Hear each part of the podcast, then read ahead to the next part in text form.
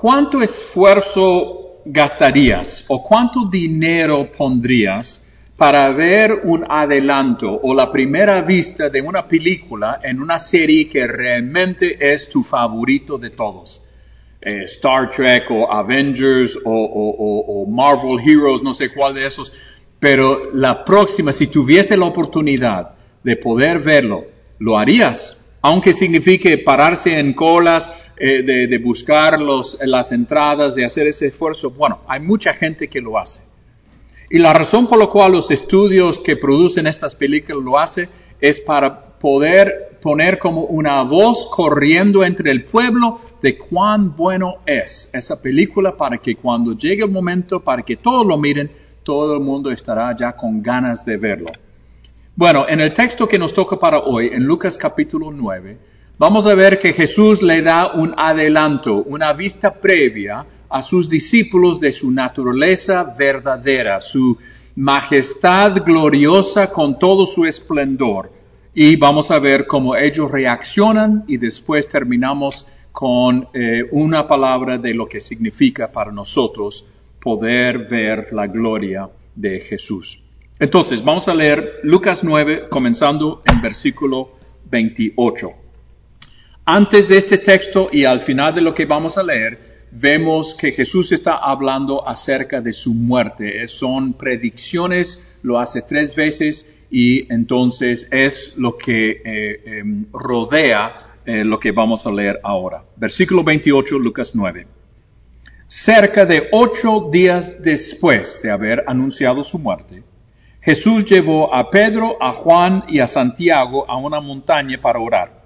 Y mientras oraba, la apariencia de su rostro se transformó y su ropa se volvió blanca resplandeciente. De repente aparecieron dos hombres, Moisés y Elías, y comenzaron a hablar con Jesús. Se veían llenos de gloria y hablaban sobre la partida de Jesús de este mundo, lo cual estaba a punto de cumplirse en Jerusalén. Pedro y los demás y, los otros se durmieron. Cuando se despertaron, vieron la gloria de Jesús y los dos hombres de pie junto a él. Cuando Moisés y Elías comenzaban a irse, Pedro, sin saber siquiera lo que decía, exclamó, Maestro, es maravilloso que estemos aquí. Hagamos tres enramadas eh, como recordatorios, una para ti, una para Moisés y la otra para Elías. Pero no había terminado de hablar cuando una nube los cubrió y mientras los cubría se llenaron de miedo. Entonces desde la nube una voz dijo, Este es mi hijo, mi elegido, escúchenlo a él. Cuando la voz terminó de hablar, Jesús estaba solo. En aquel tiempo no le contaron a nadie lo que habían visto. Versículo 37. Al día siguiente, al día siguiente, Después de que bajaron del monte, eh, una gran multitud salió al encuentro de Jesús. Un hombre de la multitud le exclamó, Maestro, te suplico que veas a mi hijo, el único que tengo. Un espíritu maligno eh, sigue apoderándose de él, haciéndolo gritar. Le causa tales convulsiones que echa espuma por la boca, lo sacude violentamente y casi nunca lo deja en paz. Les les supliqué a tus discípulos que lo expulsaran ese espíritu, pero no pudieron hacerlo. Gente corrupta y sin fe, dijo Jesús, ¿hasta cuándo tendré que estar con ustedes y soportarlos? Entonces le dijo al hombre, tráeme tu hijo aquí. Cuando el joven se acercó, el demonio lo arrojó al piso y le causó una violenta convulsión. Pero Jesús reprendió al espíritu maligno y sanó al muchacho. Después le devolvió a su padre, y el asombro se apoderó de la gente al ver esta majestuosa demostración del poder de Dios. Mientras todos se maravillaban de las cosas que hacía Jesús, dijo a sus discípulos, Escúchenme y recuerden lo que le digo. El Hijo del Hombre será traicionado y entregado en manos de sus enemigos. Sin embargo, ellos no entendían o no entendieron lo que quiso decir el significado de lo que decía estaba oculto de ellos, eh, de ellos y por eso no pudieron entender y tenían miedo de preguntarle. Palabra de Dios. La primera cosa que notamos al principio de esta lectura es que Jesús subía una montaña para orar. Hemos visto ya en otros mensajes que en Lucas en particular Jesús pasa mucho tiempo orando. Eh, Jesús oró toda la noche antes de escoger a sus doce discípulos, eh, sus apóstoles. Eh, Lucas enfatiza el hábito, la práctica que Jesús tenía de orar. Y, obviamente para nosotros, si Jesús, el mero Hijo de Dios, sintió la necesidad de mantenerse conectado al Padre por medio de la oración, ¿quiénes somos nosotros para eh, no tener esa misma necesidad de orar y mantener una práctica constante y saludable de la oración? La otra cosa que notamos es que Jesús estaba subiendo la montaña. En la Biblia, las montañas eran lugares donde la gente iba para encontrarse con Dios. Eh, Moisés subió la montaña para recibir los diez mandamientos y Elías corrió a la montaña de Dios cuando estaba siendo perseguido por los profetas de Baal y estaba desanimado, frustrado y subió a la montaña para que Dios pudiese atenderlo. Y mientras en el acto de oración la cara de Jesús es transformado, metamorfosis, y también su ropa se pone tan resplandeciente como si fuera un rayo de, eh, del cielo, pero no un segundito, pero constante, si se puede imaginar eh, una luz tan brillante como eso. Y después aparece Moisés y Elías hablando con Jesús. El texto nos aclara, los discípulos están durmiendo.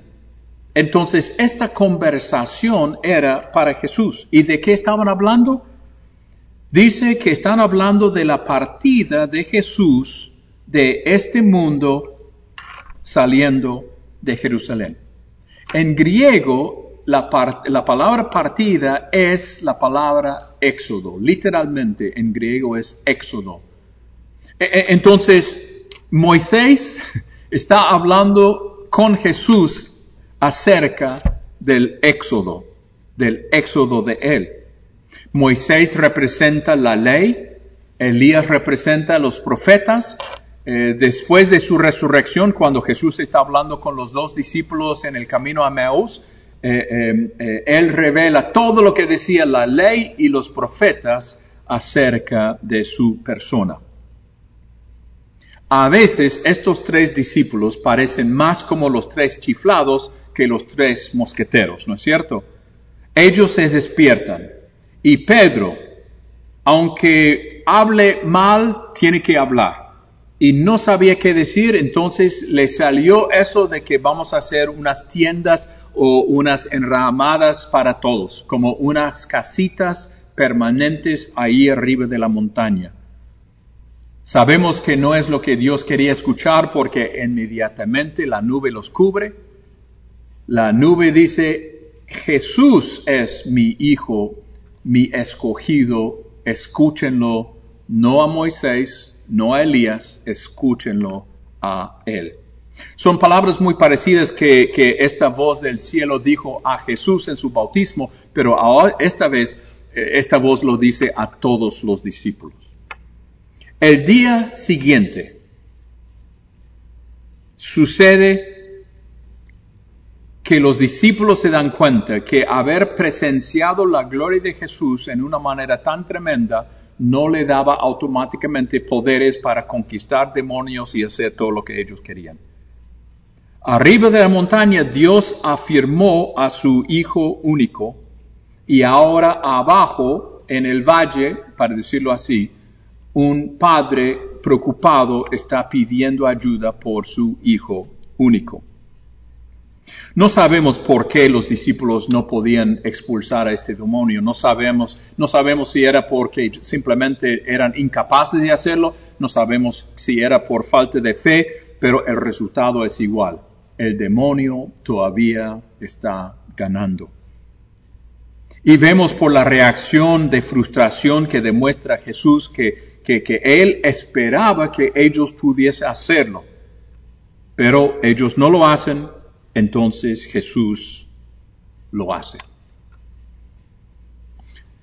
Antes de hablar lo que significa la transfiguración para nosotros, creo que debemos enfatizar que en primer lugar este evento sucedió para el beneficio de Jesús.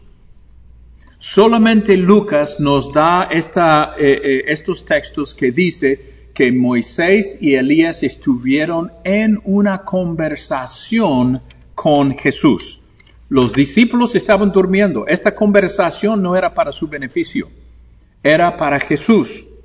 Y lo que están hablando es acerca del éxodo de Jesús que iba a suceder desde Jerusalén.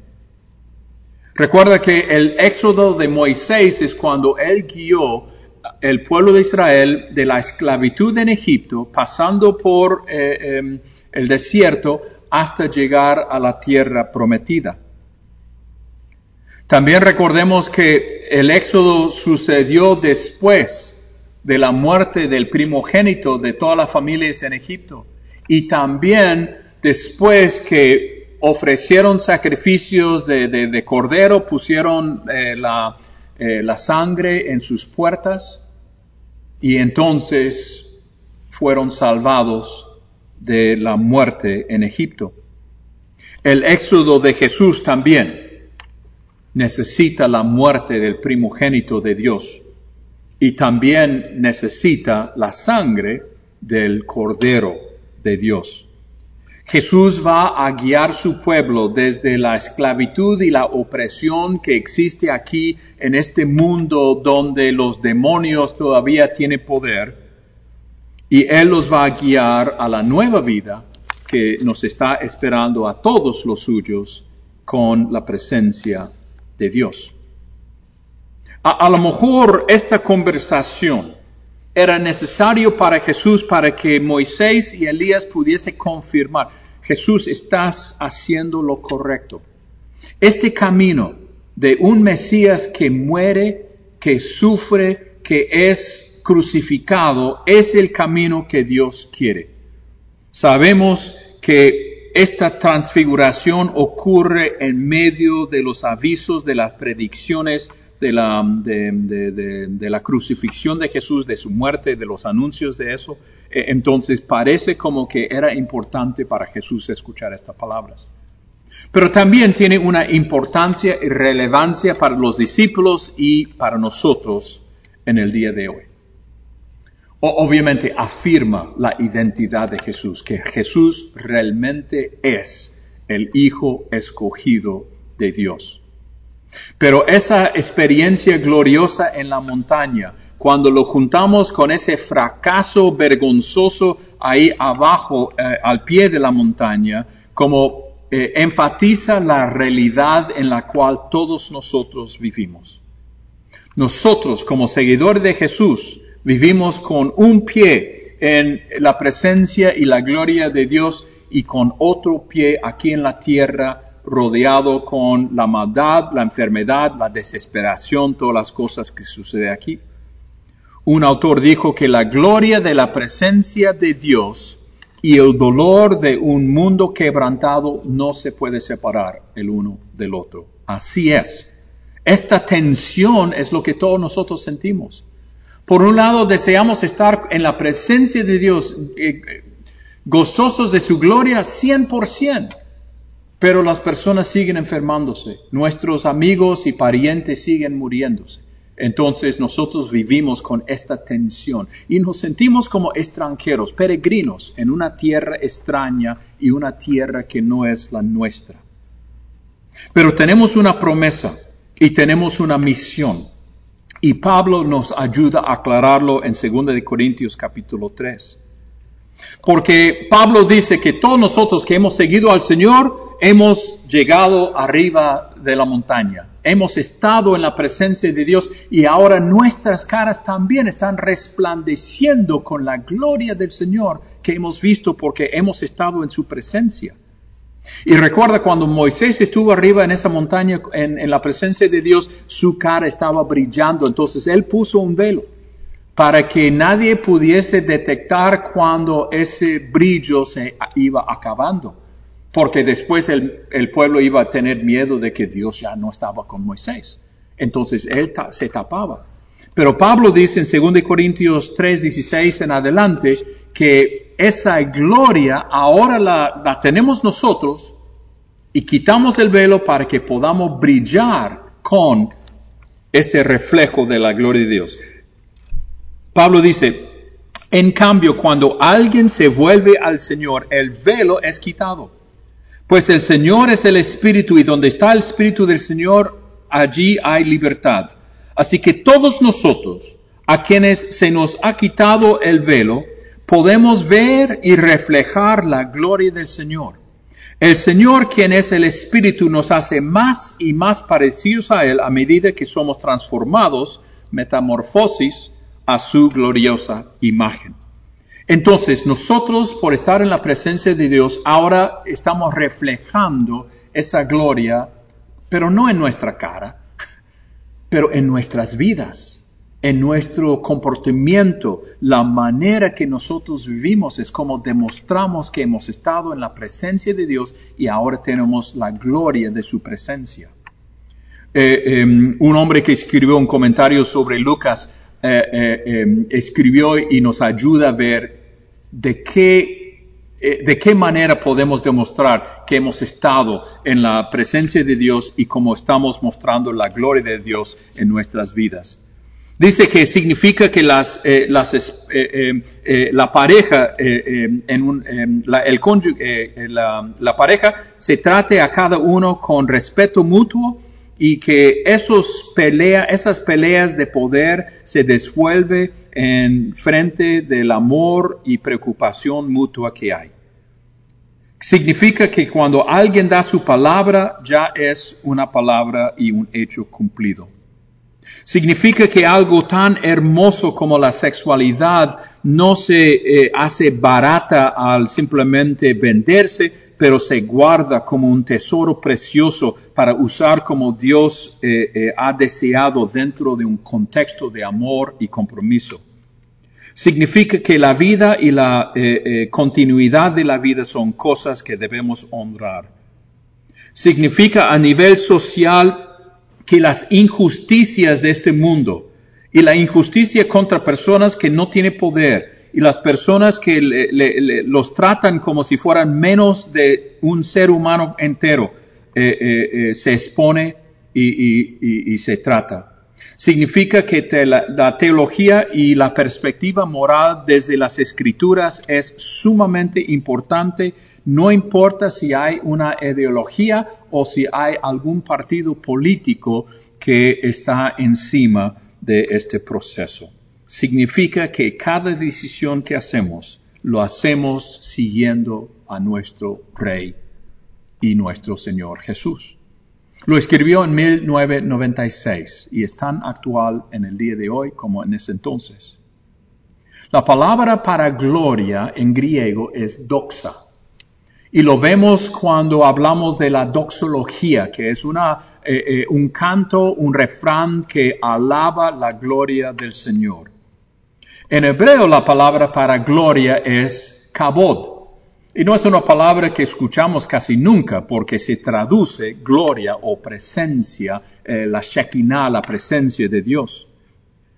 Pero hay una sola vez que aparece en 1 de Samuel. Y es en el nombre de un muchacho, un bebé que nació. Y nació justo en el momento que la gloria del Señor había partido del pueblo de Israel. Entonces esta mamá, como para recordar ese momento, le puso nombre a su hijo Icabod. Icabod. Icabod. La I significa sin o que no existe o no hay. Cabod es gloria. Icabod significa una persona que no lleva la gloria del Señor entonces, el desafío para nosotros, hermanos, es cuando nosotros vivimos eh, en este mundo, en la escuela, en el trabajo, en la tienda, por donde sea, que nosotros podamos reflejar la gloria de Dios en la manera que tratamos a los demás. Que no seamos nombrados Icabod, sino que seamos nombrados hijos de Dios que demuestra y refleja la gloria de Dios en todo lo que hacemos.